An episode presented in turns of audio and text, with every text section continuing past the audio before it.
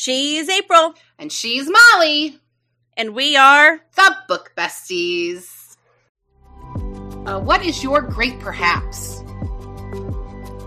High schoolers, we are not answering all your questions for your paper. Listen, if he ever like actually listens to this podcast, I like I want to be friends with you, John Green. Like please, look deeply into my eyes. I want to be friends with you. And that is pretty much 95% of my life is telling people to stop being idiots. If people were rain, I was a drizzle. And she was a hurricane. hey!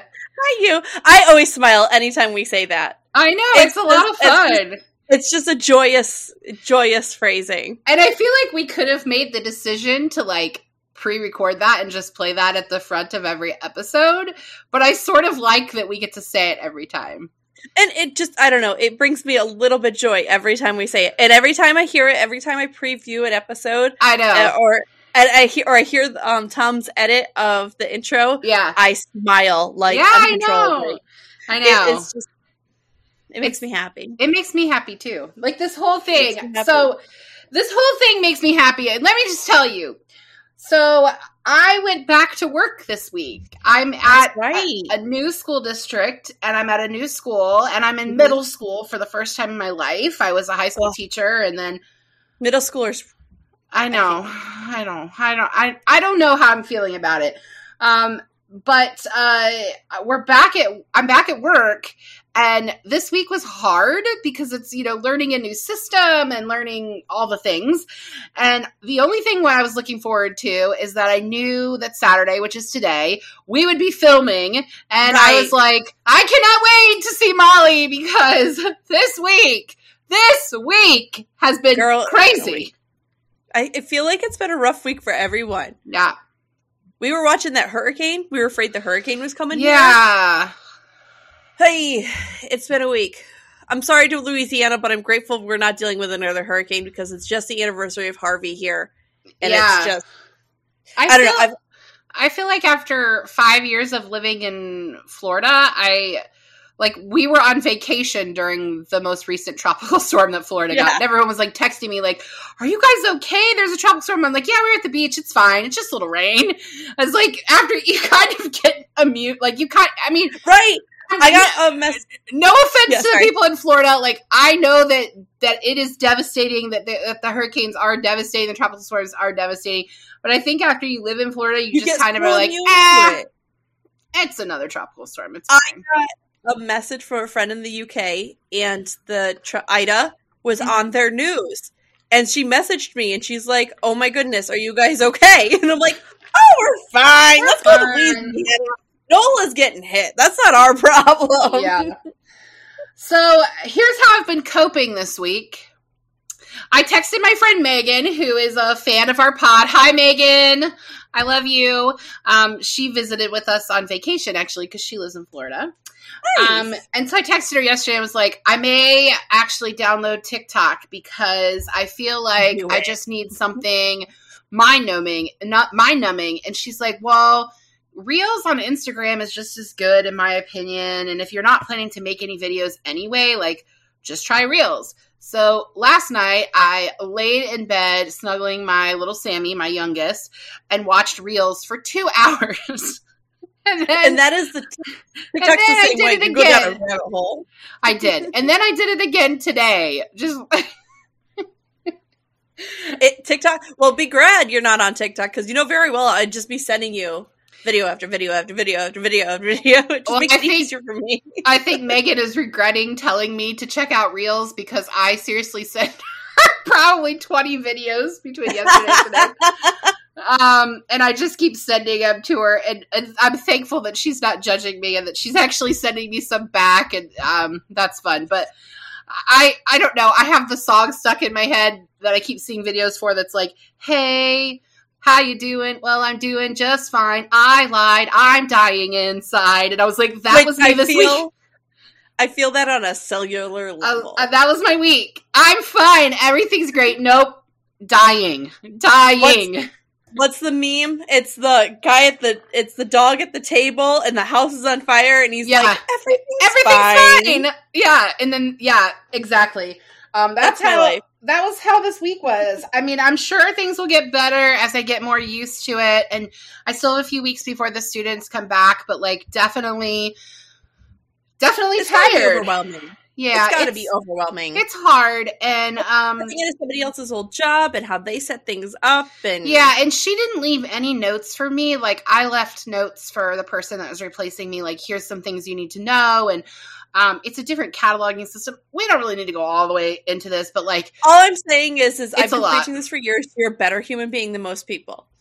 um, That's why you left notes for I feel Anyway. like I, I feel like I'm modeling how other people could be good human beings. Like this is the Right. things that you should do if you're a good good human being, and those are the things Mhm. that I do. Um, I just realized I didn't put any lipstick on either, so we might have some like pale lips for this video. But That's okay. yeah. I barely put some on. Eh, that's all I-. I also had to wake Matt up. Like I didn't have much time to set up, so we're lucky. Yeah. This looks fabulous. Well, I was running late today, which is not normal for me, but I was stuck in a, a, like a real, a real, real spiral. really. really? um, okay, so should we talk about what we're talking about this week? This so week. we are doing this week. We are doing "Looking for Alaska" by John Green, and John Green is I love my favorite author. Um, I'm mad at him. He always makes me cry. uh, yes, it's like um, always makes me cry. what's that show that we both like that I always we always cry? Not Grey's Grey's? Anatomy. Well, yes, but not Grey's Anatomy. The one with Mandy Moore and the fan. Oh, this is us. yeah. Man, Yeah. every single mother forking episode. This I is am us. crying. This is us and Grey's Anatomy and John Green books should come with a tissue recommended count. Like number, like a box number of boxes that Right. you're gonna need. Oh yeah. Right, right, for sure. Because it can't be just number of tissues; it has to be number of tissue no, boxes. It's like a box rating. like one this, and a half, like this one, one- half one. this one you could get a small pack. This one you need the you need the super size pack. If you're reading looking for Alaska, you need a box of tissues. You I will give you a tissue You do. reading. So last week we talked about my favorite book. This week we're talking about a book by my favorite author. Um, and I'm having a blast doing banned books. Yeah. But just to remind our listeners, if you're new to the pod, this uh, we're in the middle of a series. This is the second week of our banned books week series, banned books month series. So we'll be reading five books for the month of September. And the first episode, which was To Kill a Mockingbird, pre- premiered last week on August 31st. So technically wasn't in September, but come on, it was one freaking day. Um, Depends on what calendar you're using. um, go back and listen to it uh, if you missed it. Um, it was definitely not our funniest episode, but I think it was one of my favorites we've recorded so far. Oh, I'm glad to hear that. I'm glad to hear that. So, um, be- we are talking about Yeah. banned books, and that can be a little bit more on the seriousness. Um, but if you missed that episode, go back and listen because we talk about why that book is banned. And um, so, can I go ahead and give a synopsis of this and also um, explain why this book is banned? So, um, this book is about a kid named Miles who is very John Green esque. I he's never said outright that this character is based on him, but Miles goes to a it, it lives in Florida, Orlando, Florida, where John Green is from, and he Yeah. goes to a boarding school in Alabama that John Green also went to. and his best friend and roommate uh is based off of John Green's best friend and roommate. So I don't know. I'm guessing Miles is pretty much John Green. Um Semi autobiographical. right, right. Um, so basically, what this book is about is Miles' first year at this boarding school. Um, he meets a few people. Oh, his roommate's name is Chip, and he goes by the Colonel. Um, he nicknames Miles Pudge, which is supposed to be ironic because Miles is super skinny, lanky guy. Also, like John Green Which, was as a teenager. By the way, when I think of Pudge, I, I I- I was going to talk about this later, but when I think of Pudge, I think of Pudge the fish from Lilo and Stitch, and I automatically have that tirade from Lilo and Stitch, and you can't give him tuna fish. He's a fish. I've only seen Lilo and Stitch once, so I'm not sure I even know what you're talking about. But thank you the for the audacity. I know. Right? um, and uh, Miles and Chip are also friends with uh, Takumi, who is another student there, and the titler character Alaska. So basically, this story is.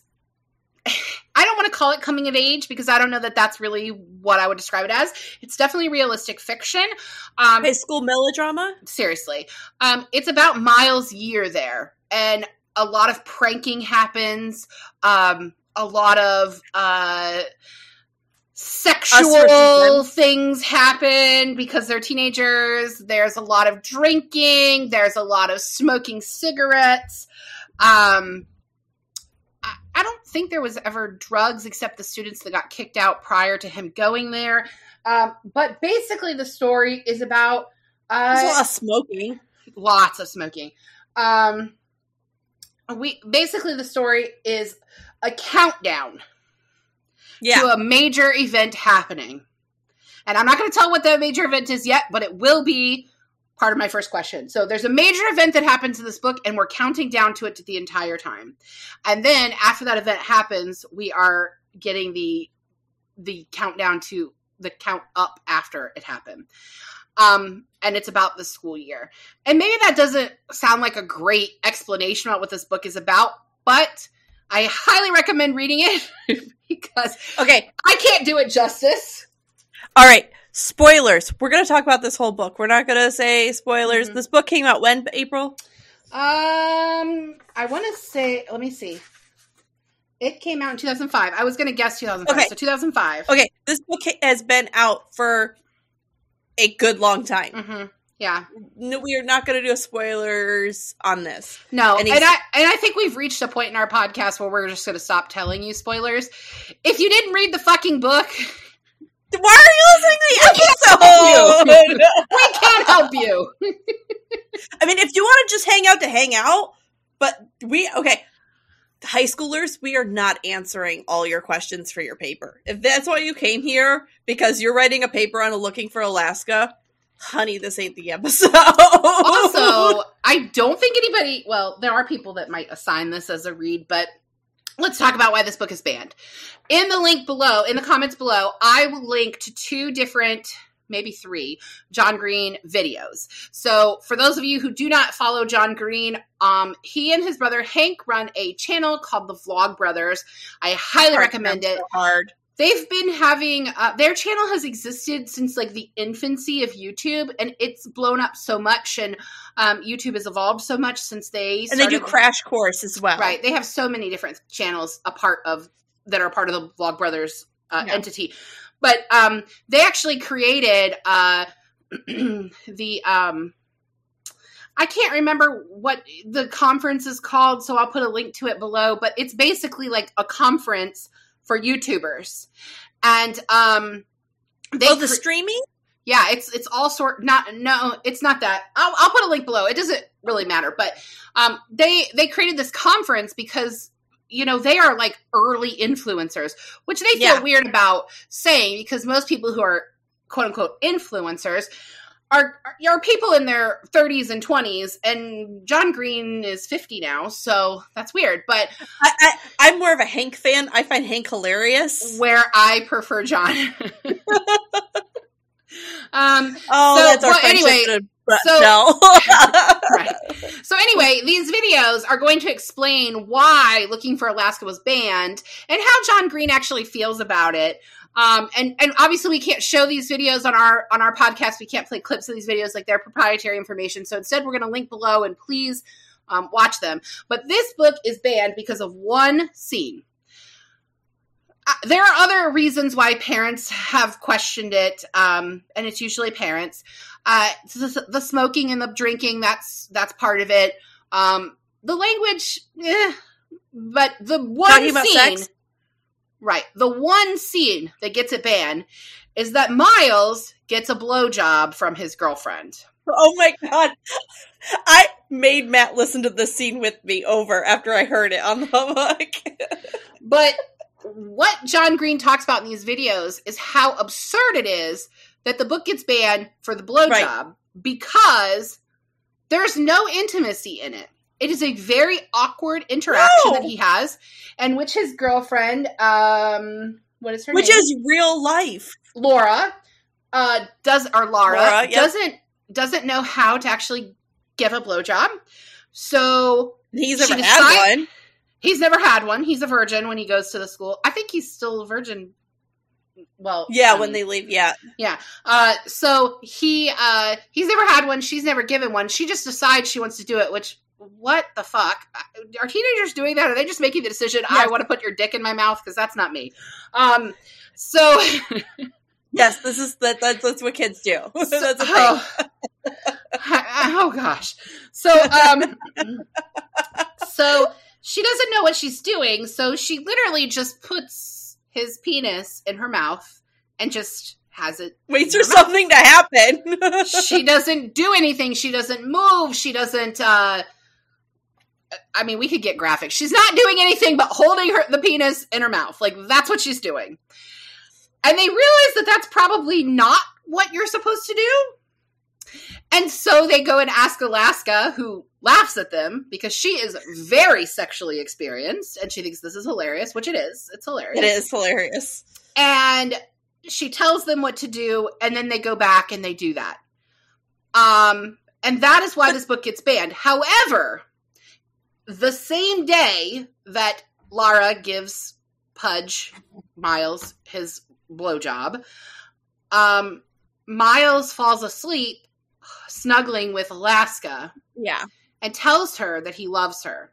And the moment is incredibly intimate. It's incredibly connected. And what John Green says in this video is that teenagers can disseminate that the scene of the blowjob was less what you want than the scene of the intimacy and the snuggling. Right. So, but the book is banned because blowjob. Well, I was reading what I was watching it, and they called him a child pornographer, They did. which is just, which is ridiculous. right, right. First and foremost, this is happening in high school. Yeah. This is happening in high schools. Yeah. You're telling me there's not one friend that is more sexually experienced than the other friends, and they go to them and ask questions? You're wrong. Well, and I feel And- like so this book came out in 2005 and um I think it's kind of obvious that the kids are in the late 90s more Mhm. than anything like they're not in the 2000s they're in the 90s. Right. Um and by the way, the Hulu series which we'll talk about a little bit later has a fantastic soundtrack. Definitely amazing Really? amazing. But um these kids are these kids are pre the internet making porn so accessible and i don't think that there are like 16 year olds strolling around now that don't know what blowjobs look like because i'm just assuming everybody has seen porn on the internet like I, how can you keep them from it it's everywhere you know what i mean Right. so The access is too easy. it's very easy which is why my kids do not have their own computers even though they're little because no Girls don't use their tablets unless they're in the uh in the homeschool room. hmm yeah That's another story. Yeah. well, okay, so now we have a little bit of information about this. And so let's start the question. So I want to start with this countdown, Molly. So I know that this was the first time you'd ever read this book, correct? Right. And so for me, this was like, I don't know, fourth time, I think, fourth time, something like that. Yeah. Um, I've listened to the audiobook and read the physical book and the ebook. Which ebook. Wil Mother Forking Wheaton narrates. yeah, Like I like lost my I love Wil Wheaton. yeah. He I love Wil Wheaton. I've Oh, does he narrate that? I forgot that. Yes. Oh my gosh, I forgot. He narrates Ready Player One too, which we're going to be covering in January. Um, yeah. and he he's fantastic. He's a great He's narrator. fantastic in that. There he actually so is good in this. there actually is a secret version of the audiobook for Looking for Alaska that's John Green narrates. Really? I don't know how you find it though. Maybe if I figure it out, I'll put it in the comments below. But there's a video where he like made it for fans. John Green, hook us up.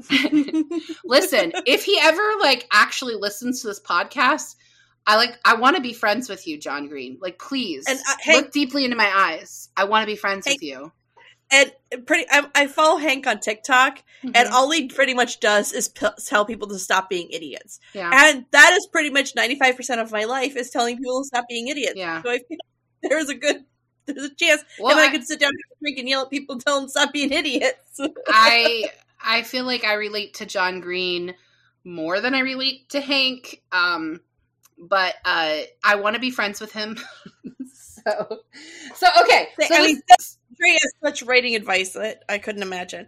yeah. Anyways, sorry. So The they- countdown. the countdown. So this was your first time. So, um, we don't know what we're counting down to.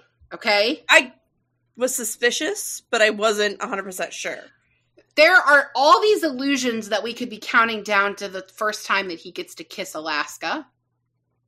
I assumed There that- are all these illusions that it could be something traumatic. I assumed Uh, it was suicide. Oh, uh, like Miles' suicide? No, Alaska's. Well, I don't think you were Yeah. too far off the mark. No. Um, so, how do you feel like this year, this countdown, shapes Miles' first year at the creek? I being that he the countdown is like post date, right? Well, He's counting yes. I think I You- I think it's told it's told um in present tense, but I feel like Right. this is more reflective of what happened. Yeah. right. And I feel like um like the countdown is like if he was my my thought bubble is on this is he kept a journal, right? To tell the Mhm. story. And then after the fact he went back and started the countdown Yeah. after. Right? As Right. like as I mean that's how I foresee it as a person that likes to write and imagine how the writing process goes. So like he's mourning Alaska, like he we're already mourning Alaska, I feel Right. like. As soon as you see those countdowns, we are mourning something. Yeah. Be it his own death, Alaska's death, some like it feels morbid to me. So I feel like the I'm sorry to interrupt your thought here, but I feel like I was looking at it very optimistically. Like I wanted this to be a love story. I wanted Miles and Alaska to sort of have that chance to be to Mhm. be something. And so I thought we're leading up to that moment where Miles actually gets the girl. And that's also not too far off the mark because the same No. day that Alaska Yeah. and Miles kiss for the first time, we have a very tragic event, and we've already said we're not going to. It's spoilers. Who cares? It's super tragic. um, where Alaska dies while she's Mhm. driving under the influence. So the countdown is actually there's both of those things happen that Mhm. day. So how does that really shape his first year there? How's it shape? I feel like it's a rough reality for him. hmm He went from he went from not having friends. Like when Mm-hmm. we first meet Miles, when we first meet Pudge, his mom has this big going away party for him. Right. She thinks he has all these friends. he has no and he knows, and he has no friends. And Mhm. he's kind of okay with that. He's resigned to the fact that Mhm. this is who I am. Mhm. And he's cool with that. Mhm. And when he gets to school, that all changes. yeah And so for his social dynamic to change, and one, he it feels like he's part of the the cool kids, right? He- Mhm. he's part of the in crowd. hmm And two, he's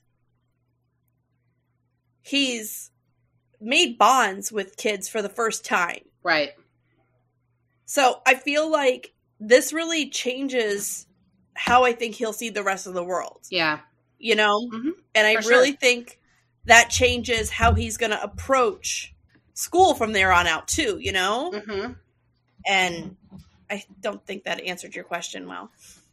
I'm sorry. No, I do think you are answering my question. Um, so, I mean, for me, I think it's the, the answer to to me is in the question. This is the first year that he's had friends. You're absolutely right. It's also the event of Alaska dying and the event of him kissing her the first time. I think that is what his entire year is about.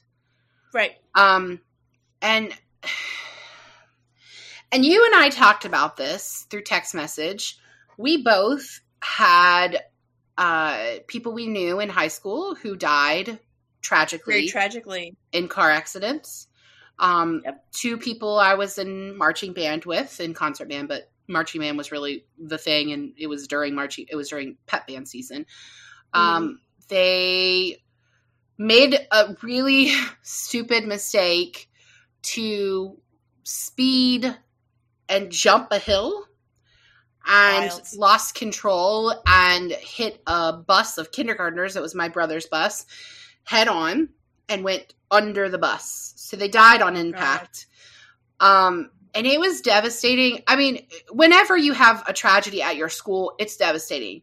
When that tragedy at your school is wrapped up in a club or something like marching band, Small school. a small school, Yeah. and mar- our marching band was what a hundred, not even a hundred kids, probably like seventy kids in Oh, the marching God. band between the four grades.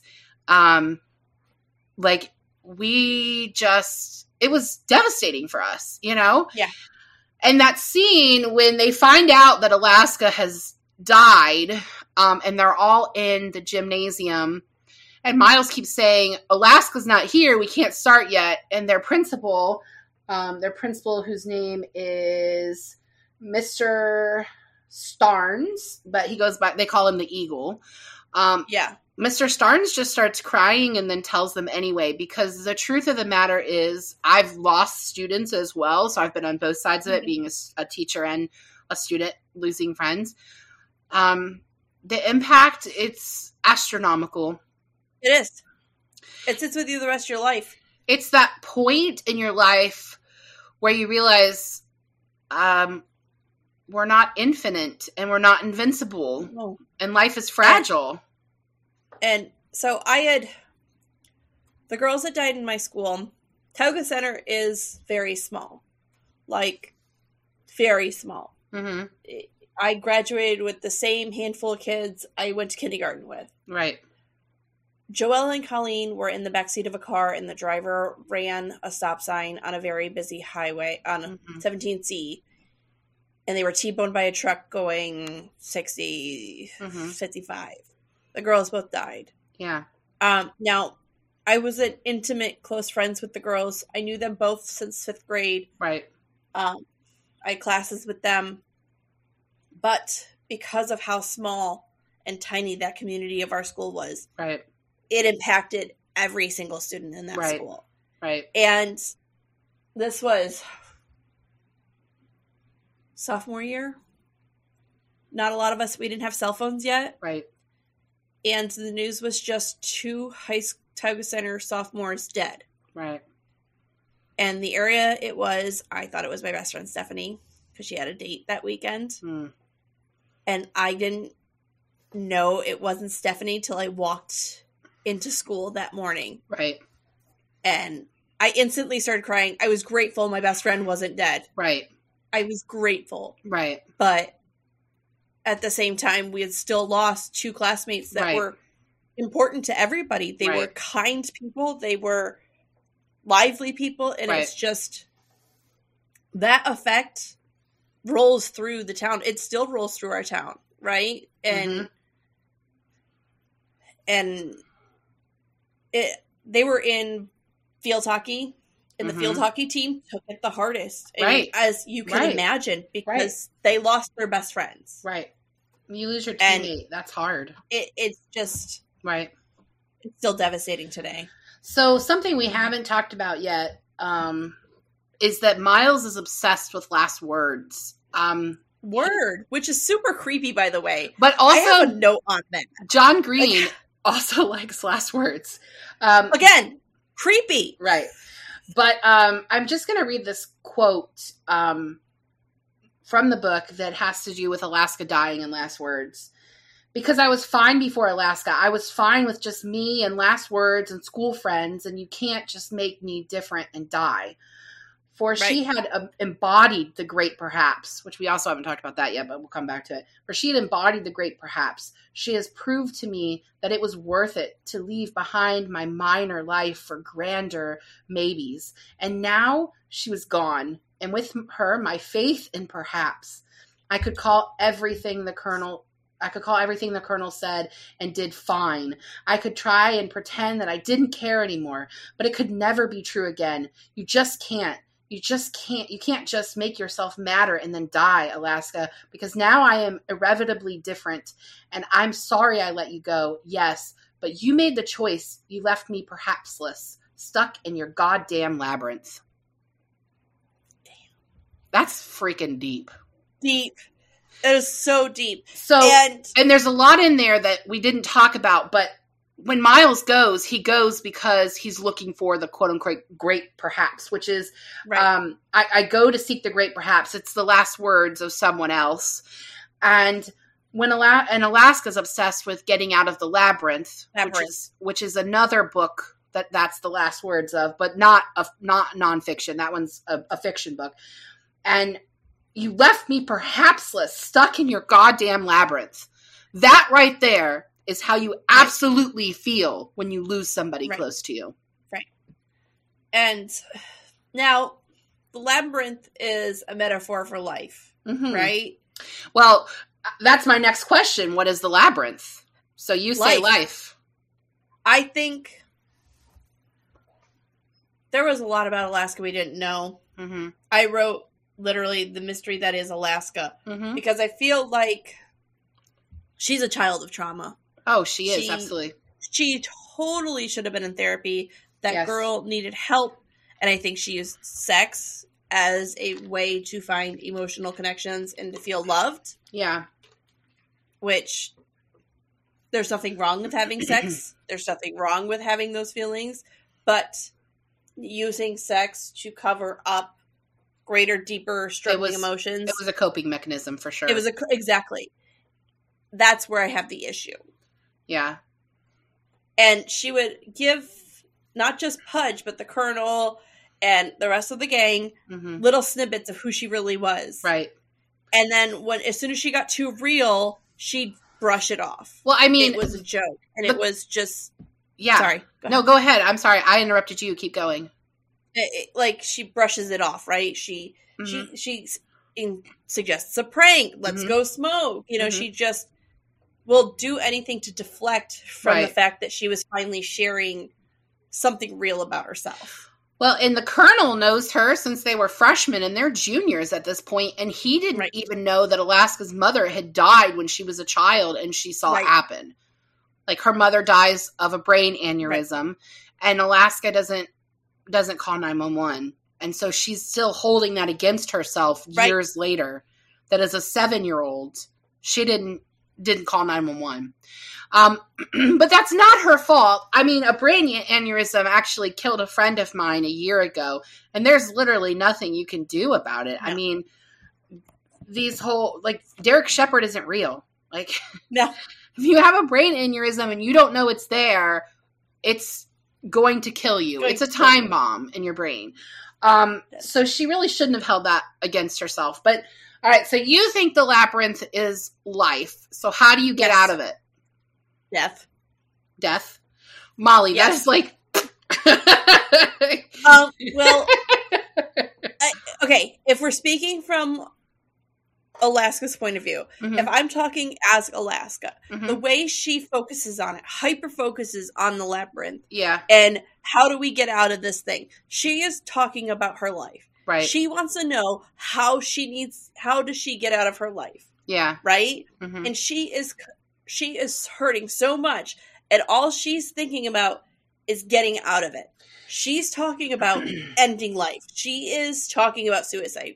She's not straight up saying she's suicidal, but that's how it feels.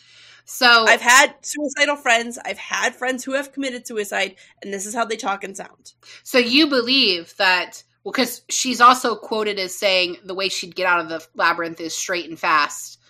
Yep. You believe that Alaska killed herself, that she made that choice? I think she chose not to hit the brakes. I don't know if she fell asleep. I don't know if she saw an opportunity. I don't Mhm. know if she just let guilt and emotion and alcohol take over in that moment. Yeah, I cannot assume to know what John Green wrote in that moment, right. but I believe she committed suicide. I I don't disagree with you. Um, for me, I think for her, the labyrinth was life, and the way to get out was, uh, you know, hard and fast.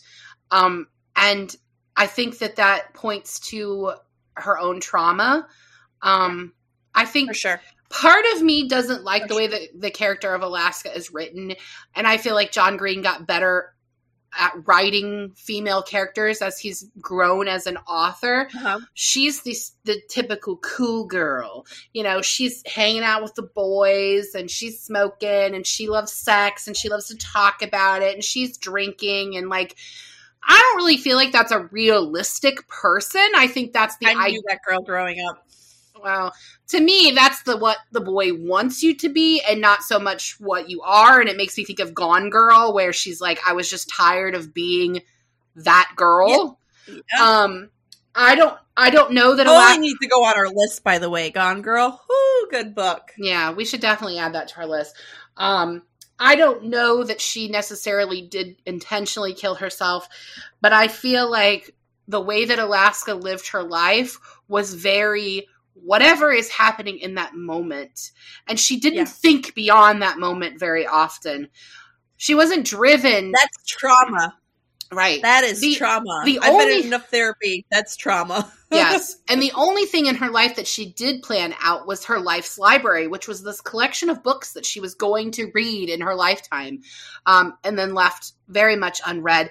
And side note, related note, John Green has started a Life's Library, which is a book club. So we're not sponsored, but I plug that because uh, if you are a John Green fan and you want to join a book club and you don't want to be a part of our book club, which you should be because our book club's awesome.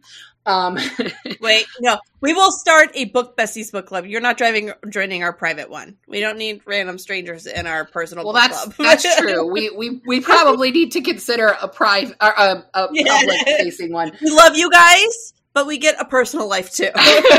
right. Um, so my pers- me personally, it- my personal belief of what the labyrinth is for Alaska is definitely life, and how I really think it's more her trauma. How do you how do you escape your trauma? Um, personally, my labyrinth is my anxiety disorder.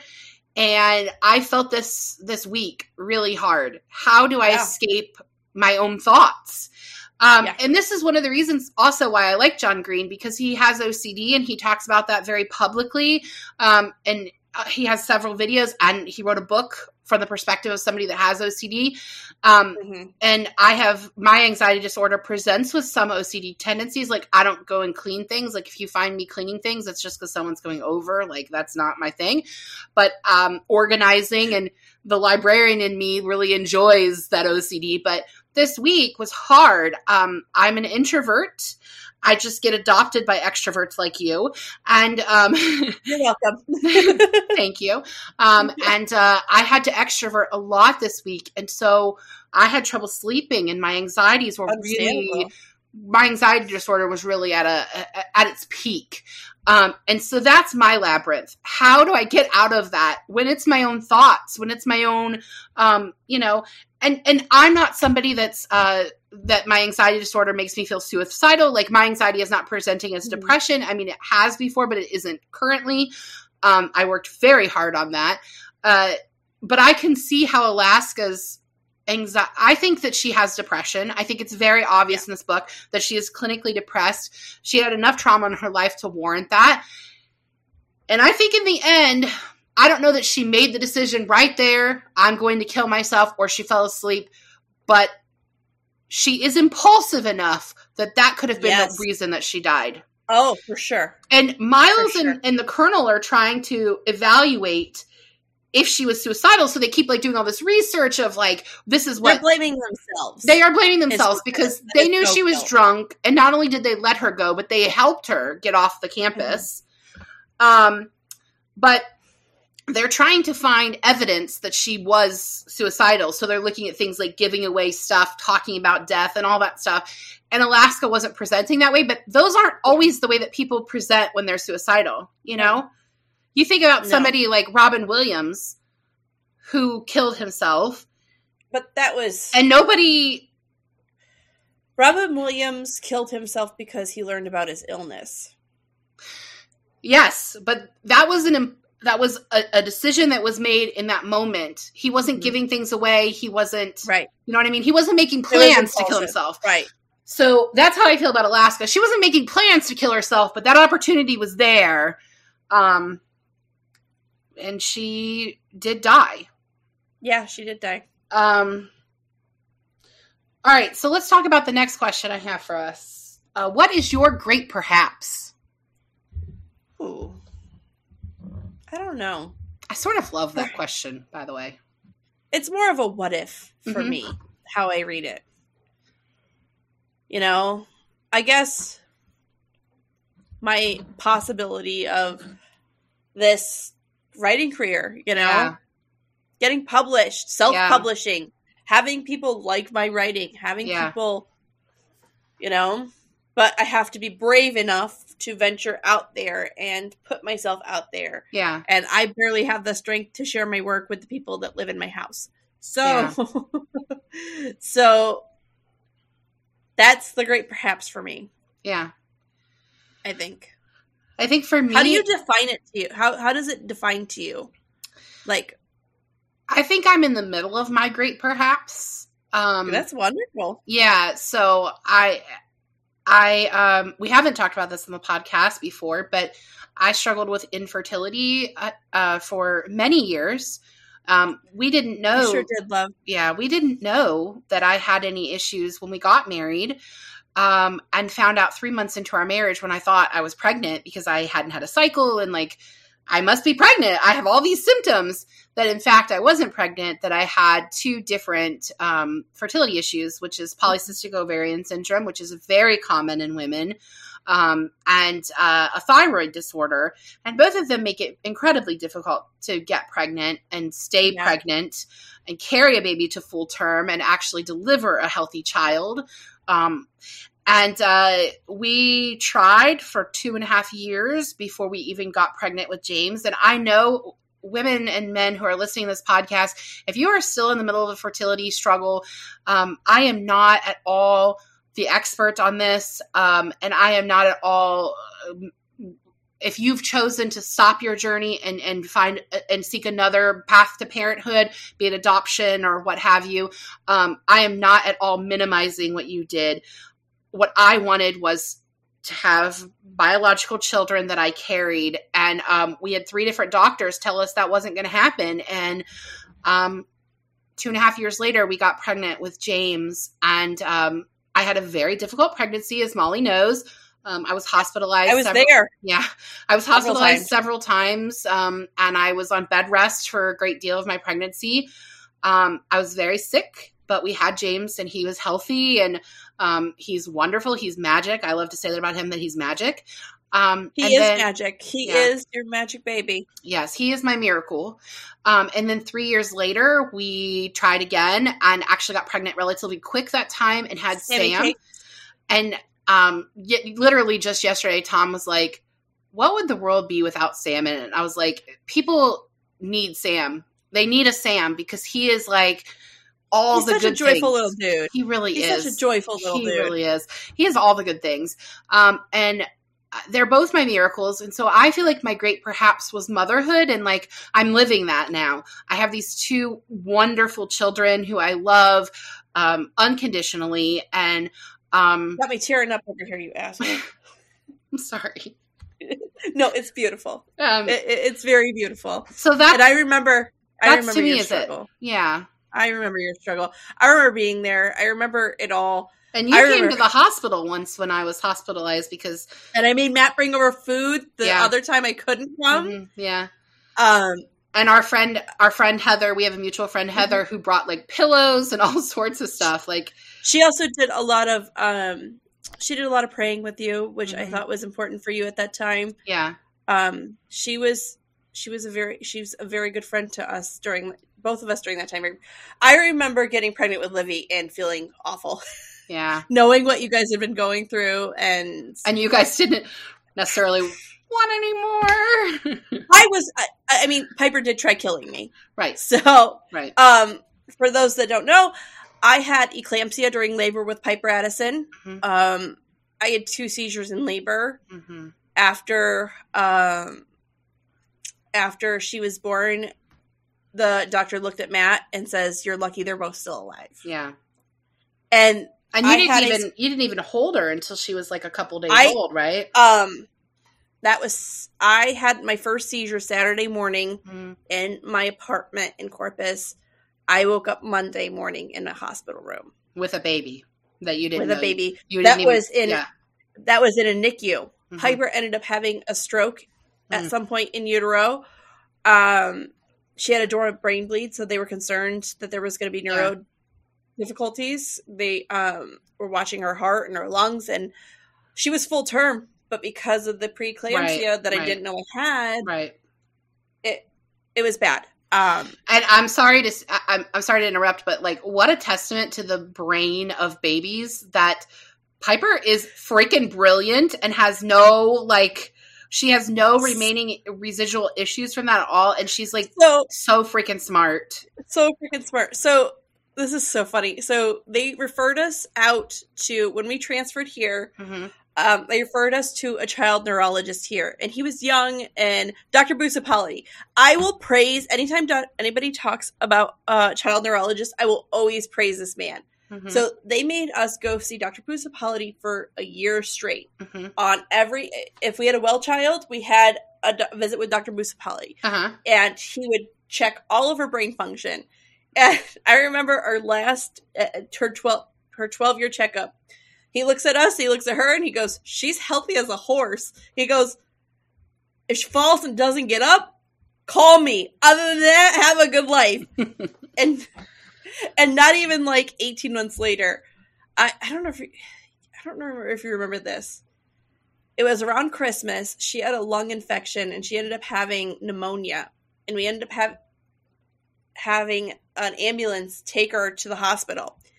And we're in this hospital for like three days, not Mhm. even like, but uh, just enough to get her oxygen levels back. And on day two, you hear running in the hall. It's Mhm. Christmas Eve. There ain't sh- nobody there. Right. You hear running, and then this man goes streaking past our door, like, and then he stops and runs back, and he goes, "What happened? It's freaking Doctor Busapali." Aw. He saw her name on the nurse's board and thought the worst, and he goes, mm. "Why didn't you call me?" And I go, "It's not her head." It's, And he goes, it's her "Oh, mom's, not her brain. she's still cognitively fine." yeah, that's a great doctor. That's awesome. Yeah. it was funny. So, Yeah. but and when and when she says we were planning Liv, we found out we were pregnant with Liv two weeks before Matt had a vasectomy schedule. Yeah. but I mean, we didn't plan to have kids after James either, and then we changed our mind and had Sam. And I often think about how, and I'm sure that you feel this way too, with when in terms of Oh. Liv. I often think about how incomplete our family would have been without him.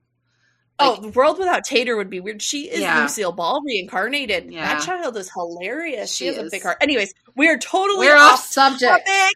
we went all mom and like but but that is I- feel like that's my great perhaps and i'm living that now um motherhood and that um I I, I, don't want to. I don't want to take away from my children. I think my children are beautiful, but Mhm. I feel like maybe their purpose in life is bigger than mine. And Yeah. I think possibly, I mean, you've met my kids. yeah I think those girls are going to change the world. They've already changed our worlds. Yeah, like, why sure. wouldn't they change, you know, everybody else's? yeah absolutely um okay moving on to the depths of Alaska. I uh, so this is kind of a, a, big part of this book is is the the kids play pranks on each other, which I mean, yes, I imagine. I mean that happens in any high school, but I imagine especially if you're at a boarding school, like well, and they're so far away from the world. Mm-hmm, I yeah. feel like they have to figure out how to entertain themselves. They do, yeah. So, did you have a favorite prank from this book? I don't know. I I don't know. They made me uncomfortable. Really?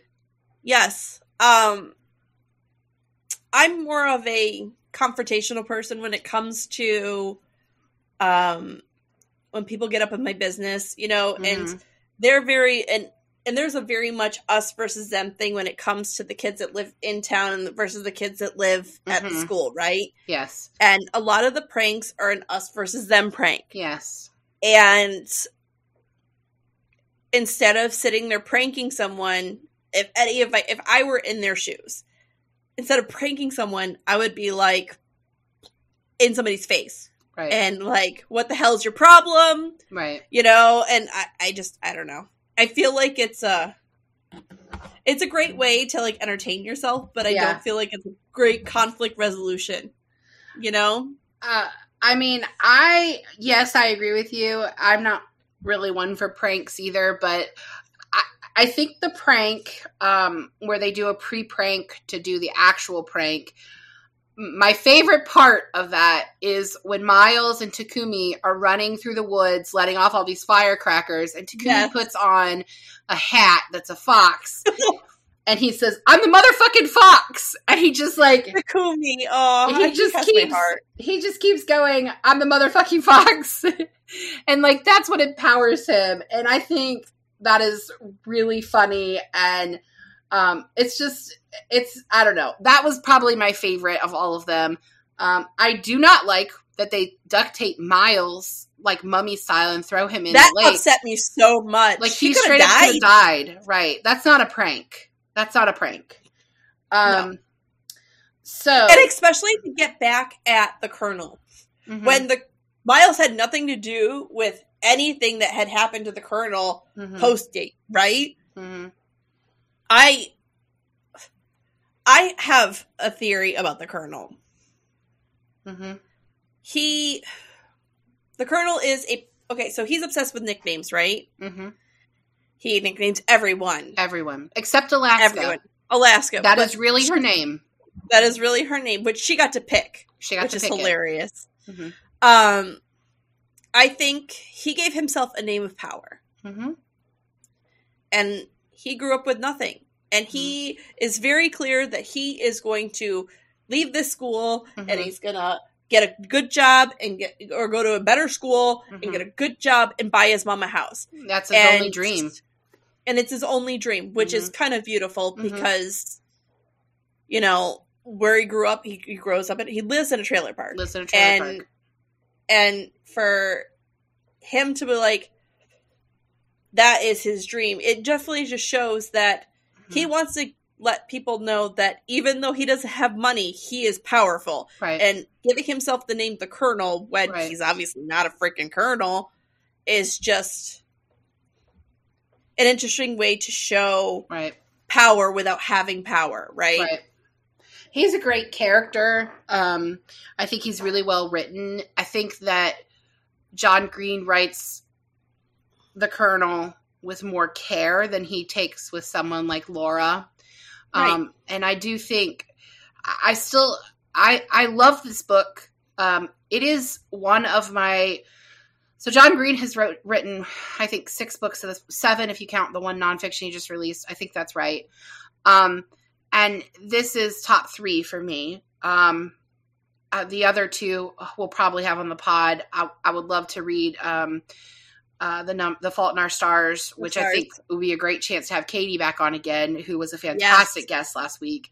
Yes. Um, or was that two weeks ago? That was two weeks ago. Um, weeks ago. And uh, the other one is um, Turtles All the Way Down, which is the main character has OCD. And um, both of those are written from a the lead char- the lead character's point of view and it's a it's a girl it's a teenage girl. Yeah. And i feel like he got much better at getting in girl brain. I don't think Alaska is a complete character. I, I think she's a she's a caricature of what teenage boys want. Um, and i and, and, and I think well possibly, and I think maybe that masked um, her tragic ending because I think the boys wanted her to be something that she want didn't want to be did, wasn't actually, and that they're looking at her the way that they did. They missed the fact that she was actually deeply hurting. Um, And so maybe that was a really smart choice, and maybe I should about it. I don't know, but John Green's brilliant. I love him. Um, I, and, I, so how, what? How do you feel about the nicknames? um, like, so I think uh, the colonel, you're spot on there. I think it's a it's a position of power. They say it's because he plans the pranks, um, and he's the prank master. But I do think it's more of he he's also described as as short. He's not a very tall guy. right? Um, Napoleon syndrome. and he's got Napoleon syndrome. And uh, yeah, I think that you're absolutely right on that. Takumi doesn't have a nickname. Uh, that's his name. And Alaska doesn't have a nickname. That's her name. But but Miles gets Pudge. So why only those two having nicknames? I don't know. But I do like the fact that they become described as an old married couple because they've been Which living together it, for so it long. fits so bad. Mhm. It, it is so fitting Yeah. because I mean, you've been roommates with someone. Mhm. You know what it's like. If you Yeah. don't get along with them, it's hard. But yeah. somebody that you like end up living with that you like, you Mhm. get a platonic marriage Yeah. instantly, right? Like, so it makes Well, sense. I want to share another quote with you from the book. Um, this is Miles describing Alaska. And this is actually one of the most famous quotes from this book, along with I seek the great, I go seek to seek the great, perhaps, which is hanging on my wall in my office.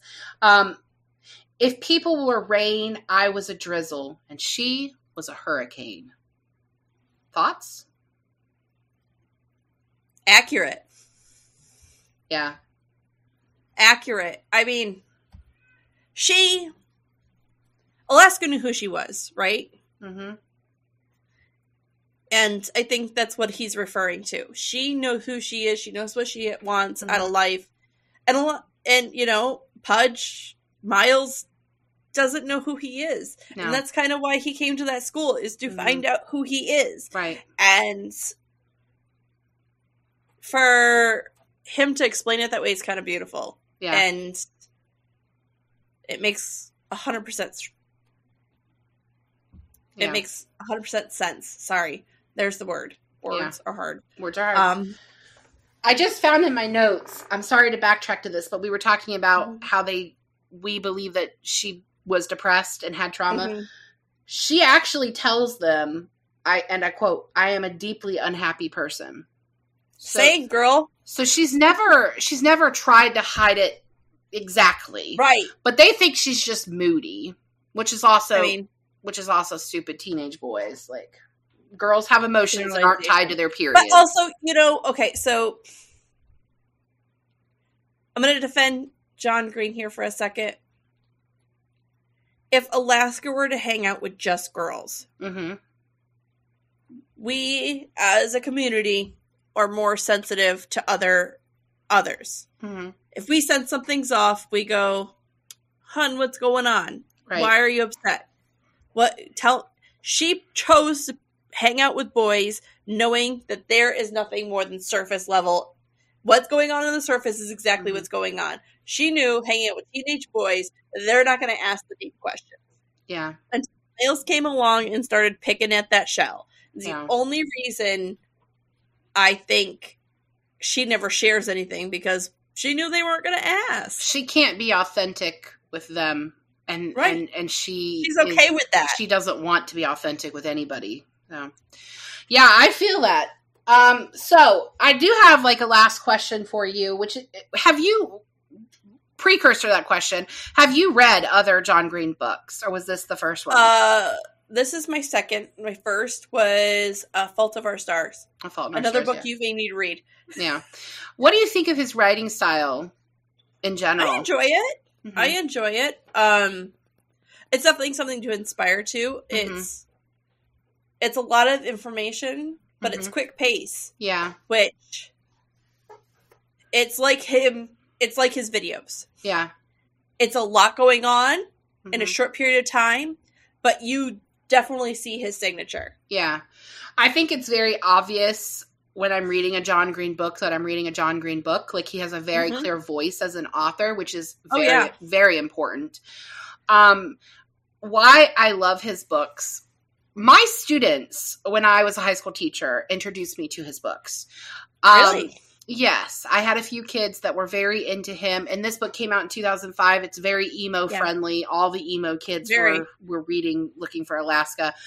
Um, and uh, I like it because a lot of people think YA has to be saccharine, sweet, and sugar coated and dumbed down, for lack of a better word. And John Green makes you work for it. His books are full of vocabulary that's flourishing and uh, beyond um, beyond the expectations of teenagers, and they work at at uh, reading them, and I like that about Yeah. him. It, it also scratches an emotional level that they sometimes don't want to pick at, Right. you know? hmm And I feel like it has, it gives them an opportunity to talk about a feeling and emotion and read about feelings and emotions Right. that they aren't always prepared to talk about. Right. And I think that's important for kids. Right.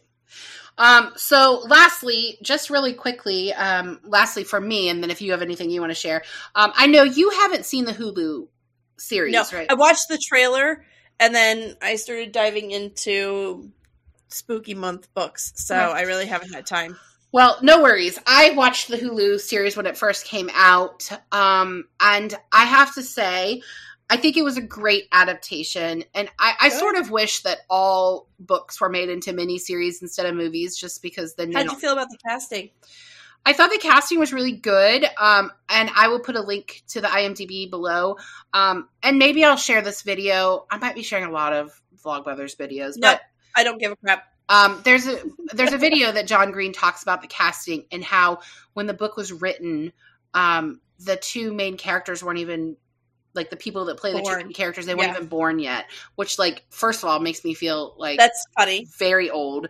Um, but because as I was already a teacher when this book came out, but um, Yeah. but uh, I I thought the casting was really good. Um, the actor who is cast as the Colonel is an African American male. Um, and that to me was surprising because I never pictured the Colonel as black. I always saw a short white guy in my head. Um, and Yeah. I, I guess because I was, I mean, I was being very st- stereotypical of the trailer park white trash was what I was going with. Um, and I having mean, when you grew up with it, right exactly and having it be a, a black male was surprising to me but the actor who played him he could have been purple and i'd have been like damn he is absolutely the colonel so um, yeah i thought it was really great well cast uh, the series was on point they do have a warning at the beginning of each episode because their tv shows are not showing smoking anymore and um, they do in this show they show smoking and drinking um, and Wow. and that's not really happening. I mean, even adults aren't really smoking on TV anymore. Right. So, um, but I thought it was really well done. Um, I was the only part that disappointed me is when you read this book, you don't know that Alaska's going to die, and the series starts with the image of a car crash. Spoiler alert, jerk Right, faces. Right. It doesn't show Alaska being in there, um, but it does the whole countdown like this, like the book does. So it insinuates it. so it insinuates that this is someone's going to die in a car accident. So uh, that part I did not like, but everything else I thought it was really well handled. I liked it a great deal, um, and I thought the casting was spot on. The girl who plays Alaska, I do not know her name. I've never seen her in anything else, um, but they could not have picked a better Alaska. She is one hundred percent Alaska. Um, so yeah, and the soundtrack is amazing because it's like '90s music. That's my jam. So, Right. Um, Same. did you have anything else you wanted to share? Um, the only thing, one, I'm mad at you for making me cry on an airplane. Well, I didn't tell you to read it on an airplane, so I listened to this audiobook while traveling to and from my sister's. Um, So I definitely was crying next to strangers because it was Matt's turn to ride with the girls. And then two, oh my god, Ambrosia. Hmm. I I was near up chucking every time he talked about this. yeah, Milk and vodka? milk and vodka. Milk and vodka. yeah, it sounds so bad, so bad. But add Kahlua, we're fine. Right. Like I think it's I think there's like a play on a white Russian there, but like that would be cream and not vodka and like I don't know. It was oh so gross. oh, it was so gross. Like it actually looked like at some points it was like chunky too. That like separated ugh, super gross. But you know, the kids were trying to hide their alcohol. I mean, there there were girls that literally cut a Bible open and put a flask in it. So I mean teenagers. I mean, same, boo, same. I don't want to hear that, Molly. Molly, Like, I'm going to make you go to church now, okay? you think I've owned a Bible? That's funny. Oh, now I have to send you a Bible. Like, what are you doing to me? no, we don't have. I don't have time for that reading. I have a list from now till next May. Do I need to like put the Bible as a book for the podcast? no, I love you, but no. Pod over. no. um. Uh, but no, I. I see why parents are upset, Mhm. but banning it is not the way to go. Mm-mm. this book is honestly it's important because this is what kids do. Mhm. Kids drink on the weekends. They smoke in the bathroom. Like I mean, do these. I things. didn't do those things, but I do realize other people do. Right. And you were obviously not the normal kid.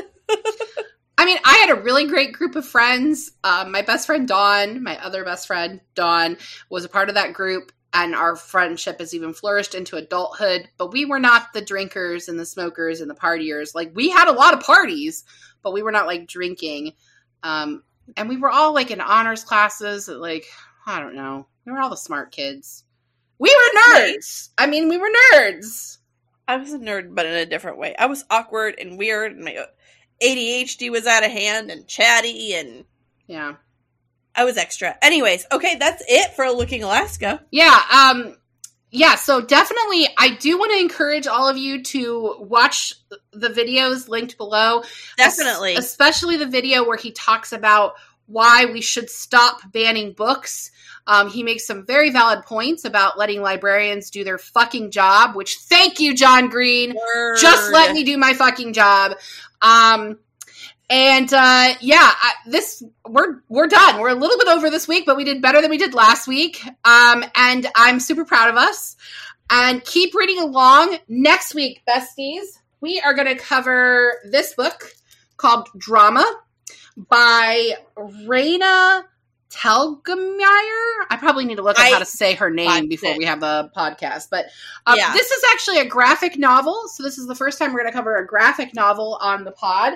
Um, and uh, we're going to talk about that why that one's banned. Um, and pre-warning for those of you who do tune in for that episode, we are going to be talking mo- less about the book and more about banning books and how that process started, or, or how you get that process started, and, and why we should fight against banning books. So that's going to be a lot of our next week. Um, Molly, I love you. I love you. I love seeing your face. Thank you for being Every the week. best part of my week this week. Like truly. Don't Uh, tell your kids. They'll come for me. well, you know, snuggling Sam and watching videos on Reels was pretty great too. Uh, but you don't have to wipe my butt. So Right. well, I don't wipe theirs anymore either because they're pretty grown now. Um, and, and and you know, I always love talking to James about random crap. That kid, he's a wealth of knowledge, and I love him so I much. bet. He's a lot of fun. Uh, but anyway, thank you, besties, for joining us. Don't Bye, forget besties. share, like, subscribe, follow. We are gaining followers. We are gaining subscribers. It's happening every week. Um, and and we're really excited. And thank you Please so like much. subscribe. Yes, please, please, and share us. Um, it really does help grow the channel. Um, It does. and and yeah. So, all right, thank you guys. Bye. Bye. Thank you for joining us on Book Besties. Don't forget to like and subscribe. The views discussed here are those of Molly and April, not those of anyone else. Today's book was Looking for Alaska by John Green. Your book besties are Molly Biggs and April Watkins, editing by Thomas Watkins, and music is Sleep Sweetly by Brigida. Don't forget to follow the Book Besties on Facebook, Instagram, Twitter, and YouTube. If you'd like to contact the Book Besties, please email us at bookbestiespod at gmail.com. In this episode, we discuss suicide. If you or someone you know is thinking about suicide, please call the National Suicide Prevention Lifeline at 1 800 273 8255.